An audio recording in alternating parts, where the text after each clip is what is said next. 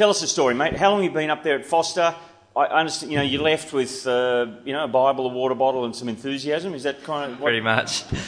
Uh, yeah, we've been at Forster two and a half years now, and we I, I was on stuff at Narrabeen Anglican Church, and uh, a couple of other couples moved up the coast with us to start Coast Evangelical Church, and that's been really exciting seeing God gather people together. Over So you the moved up last, there with two, cou- two other couples. two other couples. Where did Yep. you start meeting?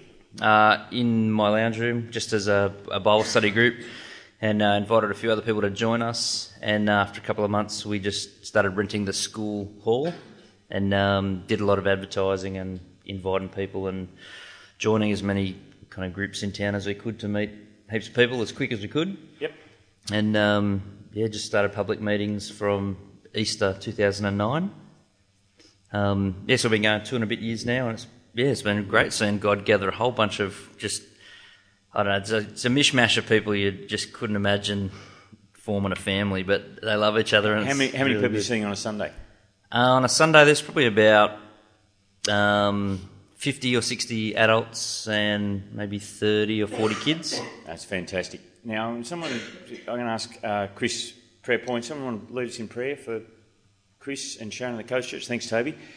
Mate, you want to tell us a story about the uh, the baptism the other day? That was Yeah, really sure. good for the soul. You told Yeah, yeah, yeah. No, we had a really great moment. Um, about two weeks ago, we baptised four people down at the little main beach there, and um, one of the one of the guys was a seventy-year-old Aboriginal man, and one of them was a fourteen-year-old you know, Aussie chick. And uh, after they both got baptised, big hug. It was just a great picture of. Uh, you know what the gospel can do to yeah unite us to God, but also to each other. It was, it was beautiful. Fantastic. That's that's really what it's about. Mm. Uh, what can what can Toby going to lead us in prayer? What do you want us to pray for you, for Sharon? A little one's name?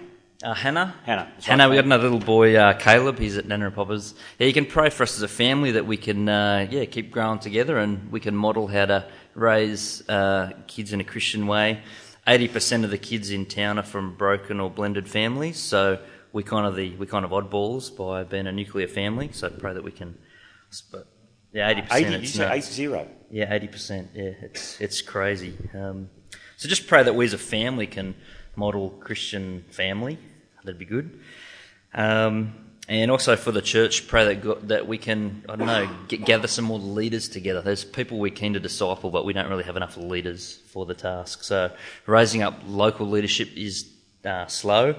Um, uh, people leave town after school to go to university and don't really come back. So there, there's a bit of a kind of a leadership drain in town. So I suppose I see part of my role in town is to try and import people to town who have got leadership and uh, some runs on the board as Christians. So I still feel like two and a half years on, I'm trying to recruit a, a core group.